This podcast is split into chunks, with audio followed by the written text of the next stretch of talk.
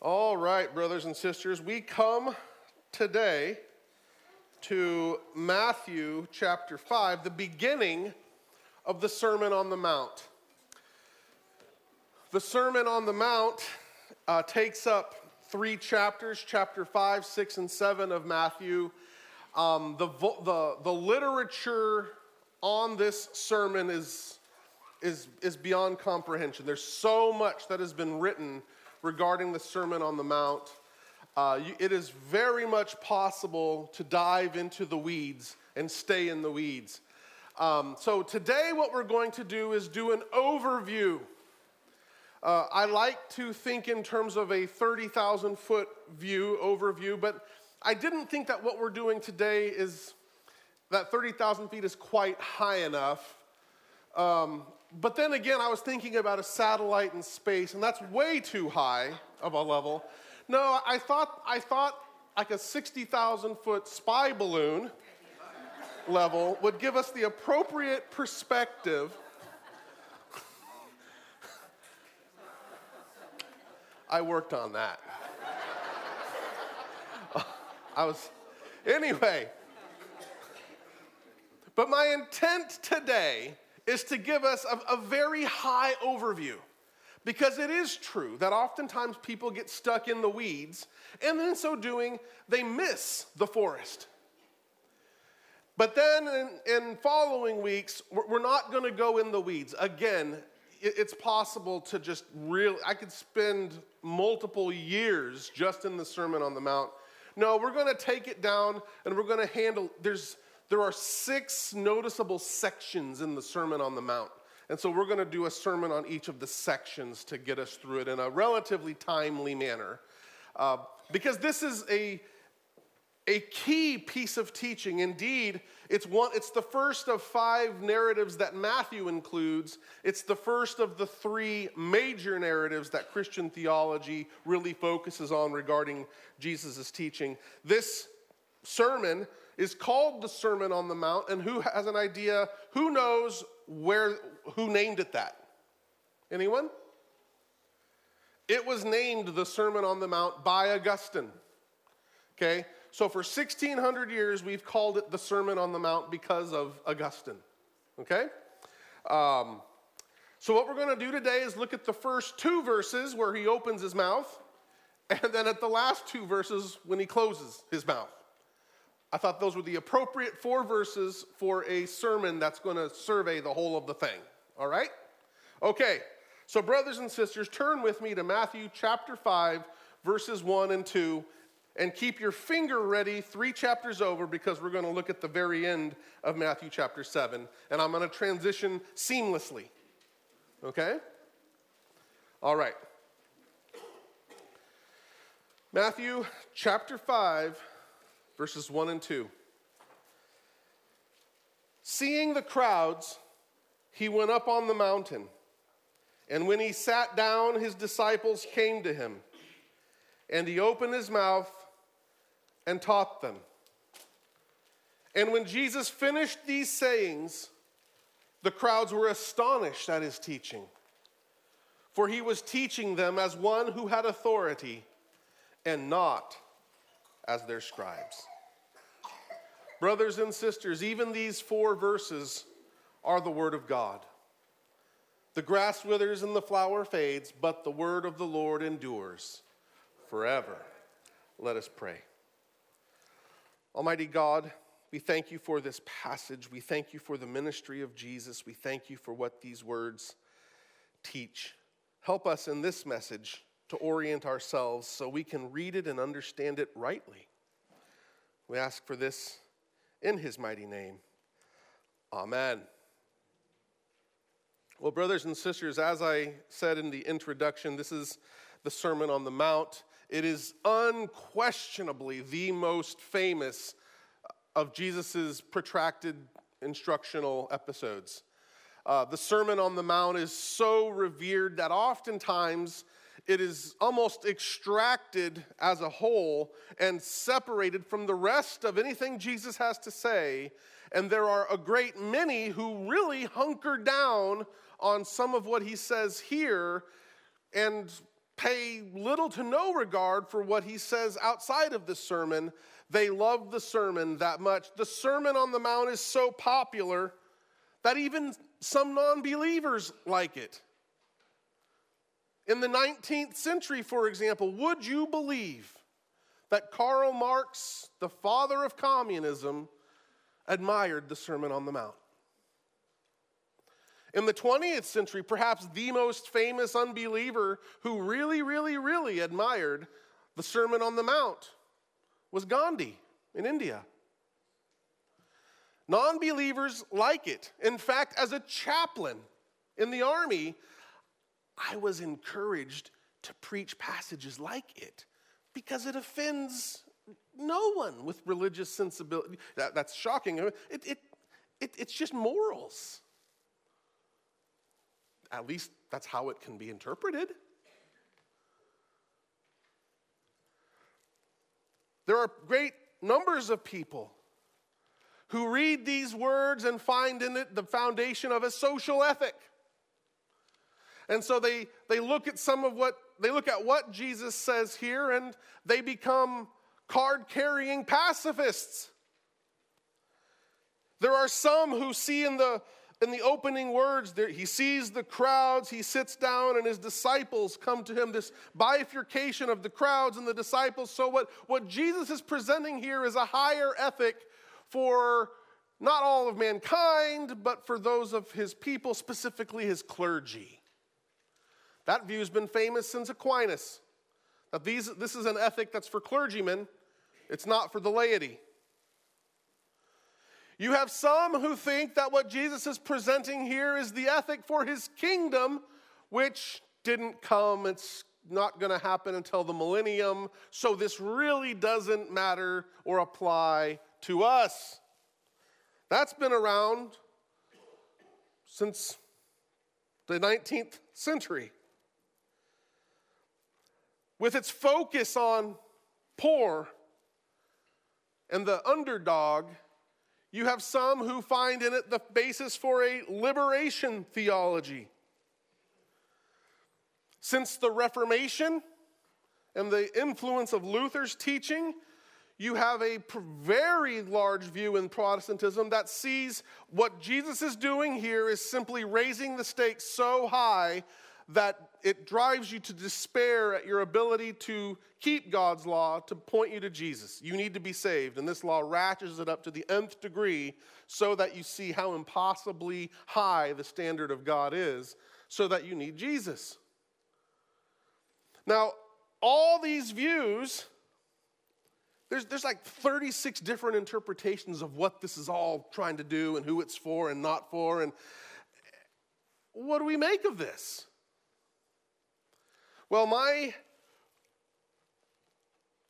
my guiding principle, whenever I'm looking at a passage, especially a passage that is laden with potential controversy, uh, is, to, is to step back and look at the larger context. And then, armed with the knowledge of the context, I then come back in and see how does any individual piece fill in the context, or, or in the case of, of making an argument, what is Matthew's argument? And then how does this sermon develop that or help establish the point he's trying to make? So, the first, I guess, point of this sermon is answering the question what is the Sermon on the Mount about? What is the main point of the Sermon on the Mount? Okay? Uh, remember the occasion. At the end of chapter 4, it says, Great crowds followed him from Galilee, Decapolis, Jerusalem, and Judea, and from beyond the Jordan. And when we d- discussed that, we said that Matthew was essentially listing reference points on a map to highlight that the whole area had been infected with Jesus' teaching. Jesus' fever was going on, and he was the popular uh, rabbi of the day, and people were following him from all over. And so, Jesus, at this point, he does what he does so frequently. Jesus never, ever leaves a crowd um, unchallenged. Jesus regularly goes out of his way to, as soon as he amasses a crowd, he teaches them things that have the effect of separating wheat from chaff. What's this passage doing then as he's ratcheting up what he's been doing? Well, think about Matthew's point. We said that Matthew is the most Jewish of the Gospels. He quotes the Old Testament pervasively. His, his sentiments are Hebraic. He's, he's very Jewish in his presentation. And his thrust, the thrust of the book of Matthew, is that Jesus is the Messiah. Jesus is the Messiah. That, that's Matthew's point. Jesus is the Messiah. And we hear Messiah, and because we have 1,800 years of, uh, of church history, we have, we've lived in a post uh, romanticism laden era, we think of him as just Messiah means Savior. And a Savior is true, but Savior is not enough of a concept to understand what is meant by Messiah because a Savior can be construed as simply someone who comes along, sees you in a bind, and, and saves you. You're driving, you get a flat tire, and someone comes along and helps you, and they go along their way, and you're saved. You've met a Savior. And that's the image that can come up when we call Jesus a Savior in our day. Just someone, he's come, we were going to hell, and he did something and, and he saved us, he rescued us. Whew, thank you, Jesus. But that is not what was meant in the minds of the biblically informed first century folk. No, the Messiah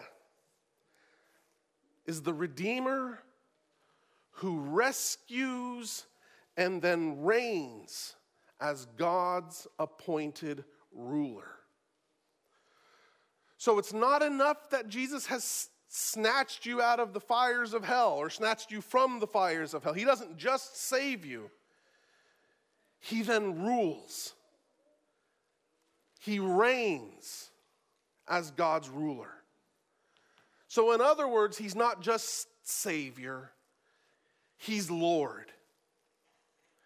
This book, then, in making its case as Jesus the Messiah, begins with Jesus being announced in verse 1 to be the son of who?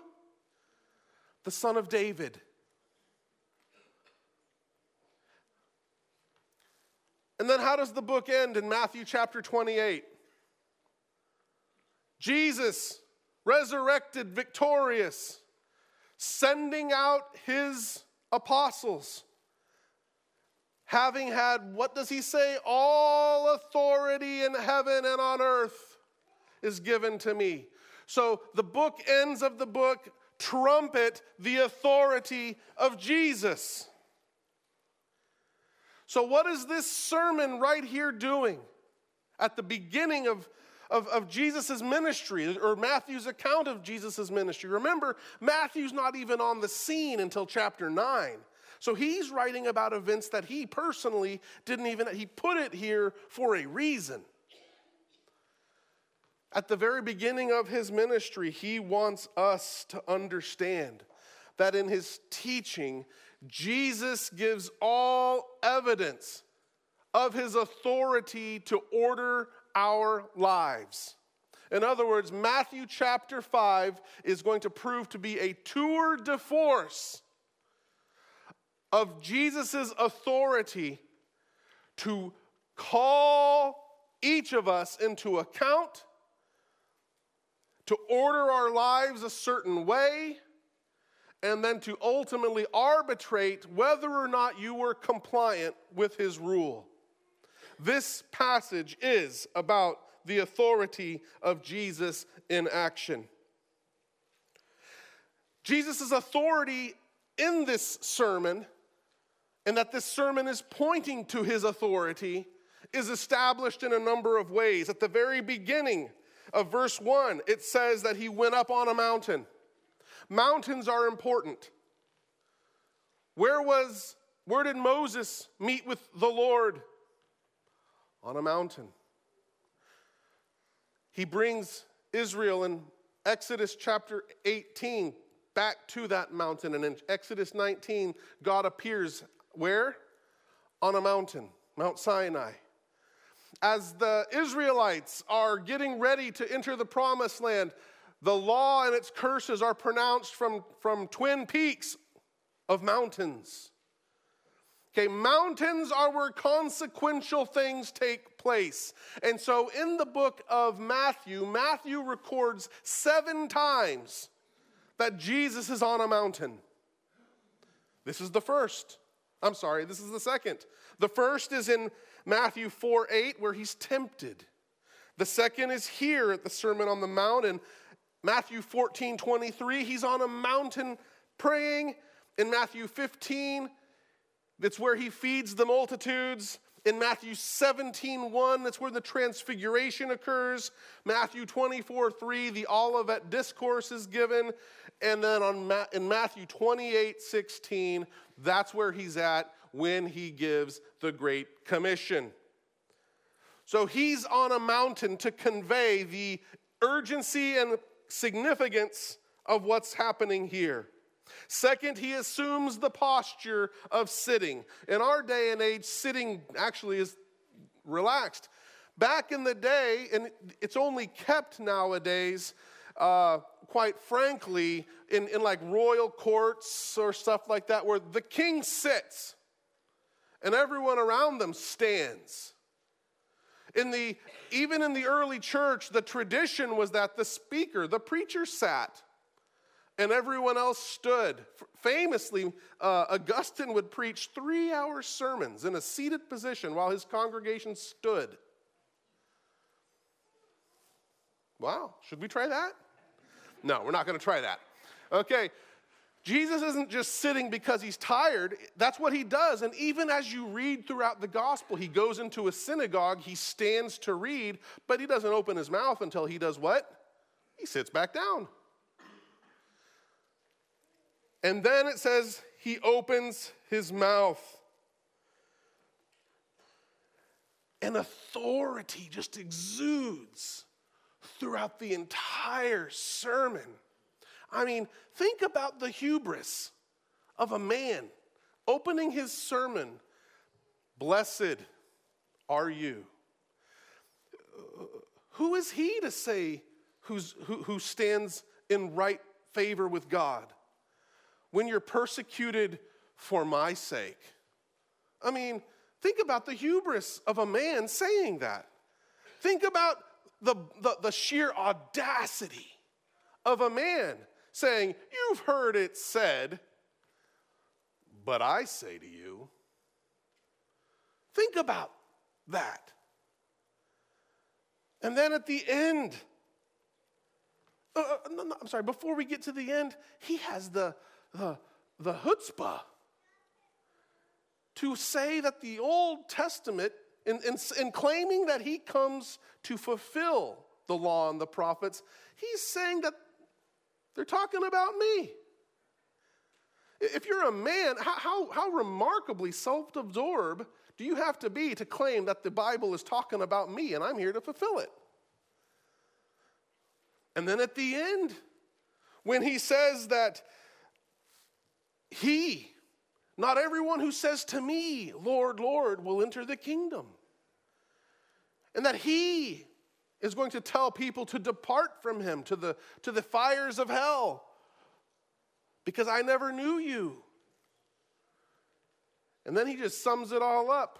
These words of mine, if you, if you don't listen to them, you're like a man who builds his house on the sand. In other words, listening and obeying my voice is a matter of life and death. That's what Jesus comes down to and says. Now, Jesus just, just says this, not with pretension. And, and, and why and how does he say it? Because he has authority. And that authority is what we concluded with at the end of our reading in verses 28 and 29 of chapter 7. The people are in awe of this, that he would have the, the nerve to speak such. Well, that's because he's the Messiah, he's the Redeemer who rescues and then rules as God's appointed king. So, what does this mean for us? Well, it, it, it means that he has the right, and he exercises that right to tell us what to do.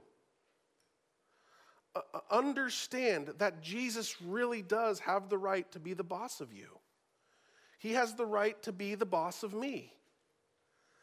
He has the right and the prerogative, as he's going to show in the old in, in this sermon, to, to get to the quick, to show us the inside and to reveal our hearts in a way that make us squirm and make us want to reinterpret his words to avoid the ouch.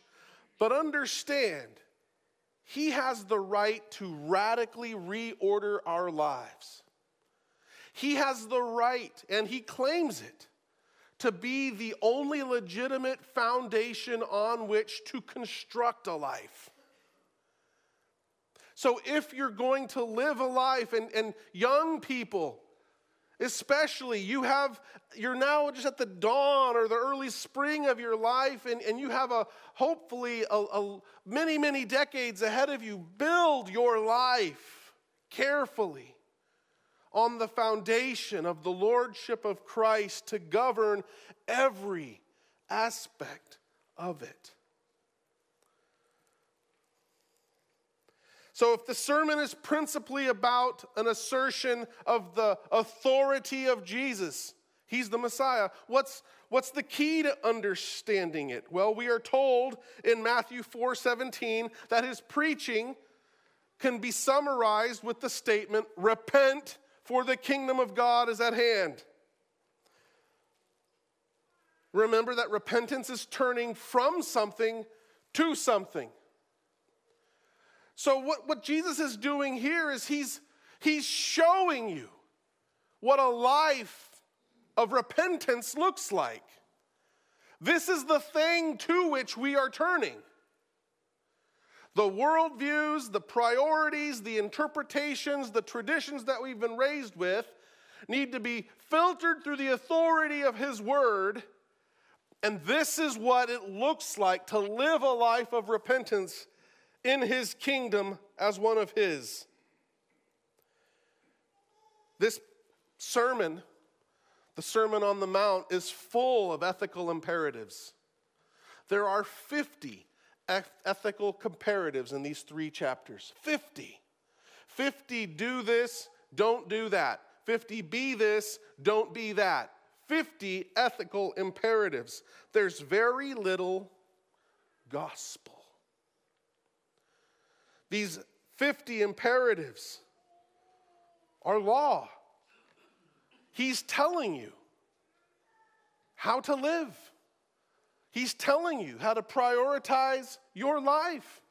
He's telling us the way things should flow. You see, he's giving you a fleshed out picture of what it looks like to love God with all of our heart, soul, mind, and strength, and our neighbor as ourselves. So now, finally, how do we interpret the Sermon on the Mount? Well, I just said that in its construction, it's presented as primarily law. Law means anything God requires of us. Gospel is anything God does for us. Okay? This is law primarily. Since it is law, we interpret it best by keeping in mind what is the purpose of law.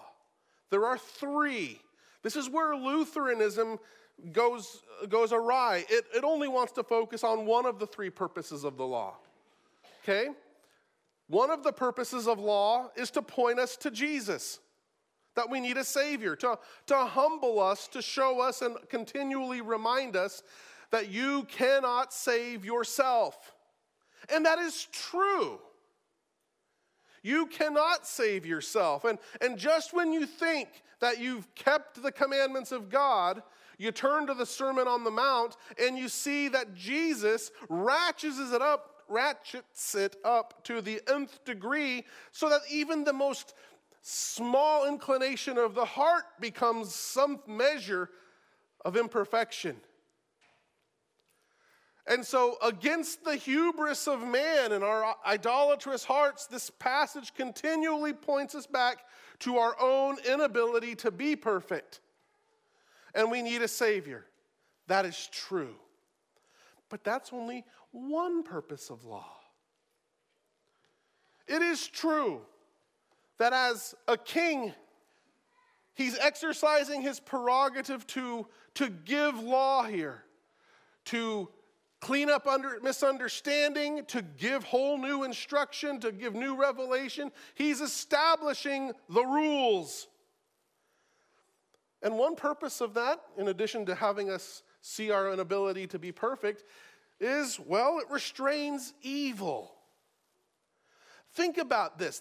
We, we are so privatized, we think in terms of what's going on in our hearts, on only our hearts. But imagine a society, a society, a group of people where they, where they honor this in their policy. Imagine a place where people take seriously marriage, where they take seriously helping the poor, where they take seriously being uh, turning the other cheek. It, it's, a, it's a better place. The, these shows that we see in Hollywood depict this dystopian future or place where, where nobody's turning the cheek and everybody, I mean, if you if you so much as insult somebody, you got to be prepared to pay for it with your life. What a horrible place to live. This, this passage where we're taught to restrain anger, where we're taught to, uh, to control and subdue lust, and it, it's the foundation for a, for a wonderful society. And I will say that in the church, as we live out this ethic internally and then in society of our church, churches should increasingly be places where the visible ethic of the kingdom is manifest. And that's part of what it means to be salt and light, that the people are able to see, hey, they're different. That's exactly what Israel was meant to be. Hey, they're different. There should be a huge sense of that in the church. Hey, they're different. Here, their marriages are honored. Here, their tempers are controlled. Here, the poor are helped. But that's not all. Because this passage, in its third element of what the law is for, is to show us a guide for how we can live in such a way that we please our Father. Remember, we were created to image God, we were created as God's image. We are called by his name. We are being recreated in the image of our Savior by the work of the Holy Spirit. And this behavior here, this set of priorities here, this, this character demonstrated here, this is what pleases our Father. You, you, you want to live in a way that that brings maximal visible glory to God in this world, reflect his character. And this is what the sermon shows us how to do. So, yes, it points us to the, our need for a Savior. Yes, when implemented, this contributes to a positive and flourishing society in the restraining of evil and the promotion of good. But individually and, and as, as created beings, it's fundamentally a, an inside look into how we can please our Father because He has made us to be His image. Indeed, we're Christ's image. And so, brothers and sisters, This passage is wonderful. Keep the big picture in mind as you look at any of its individual parts. Keeping the big picture in mind will prevent you from absolutizing any one passage over against the rest of Jesus' teaching. This passage is wonderful, it's transformative,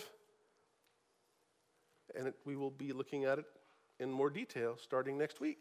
Let's pray. Father, we thank you so much for the Sermon on the Mount. We thank you for sending your Son. We thank you for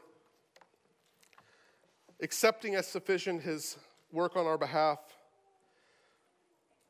Lord, we ask that we would be obedient, responsive, faithful,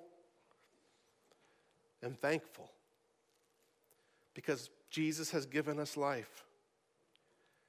And he hasn't just given us life, he's given us a guide. So grant that we would follow it faithfully. In our Lord's name we pray it. Amen.